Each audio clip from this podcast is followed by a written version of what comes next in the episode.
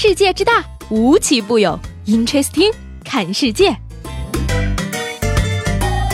本节目由喜马拉雅青岛站独家出品。Hello，各位好，欢迎收听最有意思的 Interesting，我是最美小土豆西贝。七月二十五号呢，胶州市胶西镇第三届“数我最牛”土豆争霸赛在远各庄村落下帷幕。近百户选送的土豆经过层层比拼，最终村民张宝敏选送的土豆夺得头彩，重达三斤七两，夺得本届土豆霸主地位。那除了选出最大的土豆之外呢，本届“鼠王争霸赛”还增加了一个环节，就是评选出最美土豆，需要根据土豆表皮光滑度、牙眼深浅、是否有腐烂等颜值来打分。在决赛环节呢，评委们通过制定的标准对参赛土豆进行打分，最终村民李文选送的土豆综合成绩名列第一，荣获最美土豆一等奖。土豆都搞选美比赛了，看看镜子里的你，能不能拿冠军，还真的不好说呢。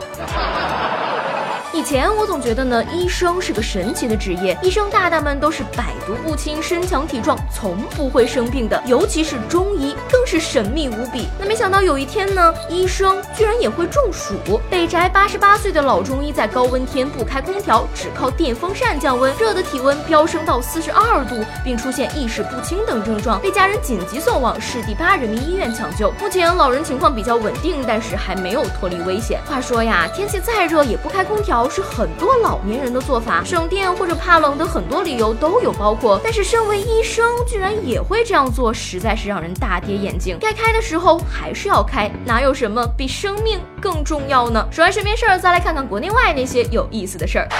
这大热天的呢，两个陌生人坐在地上啊，分分钟就能从生人变成熟人。今日中午呢，富阳的一位老太摔倒在地，怕路人不去扶她，急中生智对围观者说：“快扶我起来，我不讹你。”地上太热了，我要熟了。大妈，你以前是段子手吧？先说好不讹人，不然就烫熟了。不过呢，这种天气碰瓷儿的出门工作呀，确实不划算，还要自备烫伤药，估计都在家避暑呢。再说了，外面的世界如此危险，万一不小心又被别人骗了，可就得不偿失了。不过呢，也有人似乎并不用担心这一点。近日呢，湖北青年小吴致富心切，一不小心被同乡骗到广州进了一个传销窝点。小吴身高将近一米八，体重两百斤。由于为人淳朴，他拉不到下线，但是还特别能吃，所以呢，因为好吃懒做，竟然被。传销头目痛打了一顿，赶出了窝点。回到家里呢，朋友们开玩笑的说：“能吃真的是福哟。”斗智斗勇都没有用，最后拯救他的竟然是饭量。不过呢，我的重点却在原来传销也能包伙食，我就想问在哪里报名啊？我一定要去吃穷他们。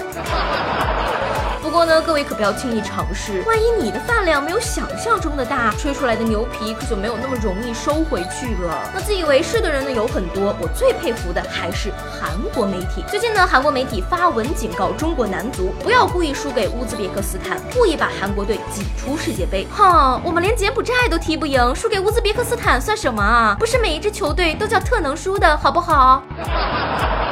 对方凭本事赢的我们，怎么会叫故意输呢？国足总算能够掌握韩国队的生死了，留给韩国队的时间不多了。赢了可以说是立刻强敌，输了可以说是曲线抗韩。国足大大们不要有心理压力，踢出正常水平就可以了。我家球门常打开，开怀容纳天地，一个两个不算稀奇，再多韩国媒体呢，还有很多自以为是、不懂事儿的人。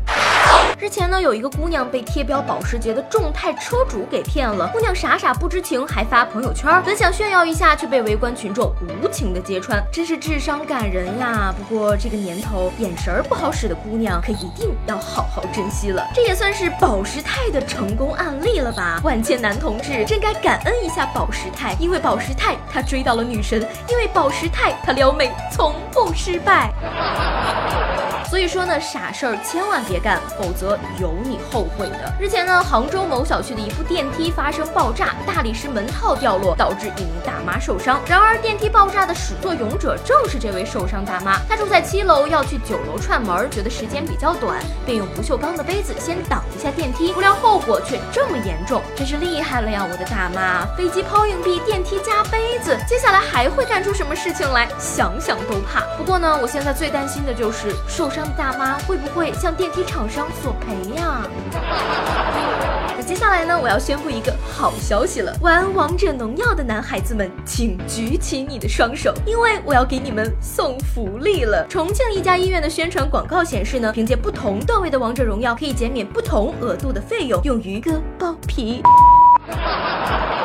这样奇葩的广告也是没谁了。那网友调侃道说：“王者荣耀深入生活，凭段位割包皮，快看看你能减免多少钱。”我倒是觉得呢，可以办一个锯段位隆胸嘛，不然女生的王者都没有发展之处了。最后再来说个好消息吧，二零一七年国际泳联世锦赛，孙杨获得了男子二百米自由泳决赛冠军，一分四十四秒三九的成绩突破亚洲纪录。而徐嘉余在男子一百米仰泳决赛中以五十二秒四四的成绩夺得冠军，祝贺两位泳池男神，也期待接下来更精彩的表现。好了，那今天的英超视频就到这里，我是西贝，明天见了。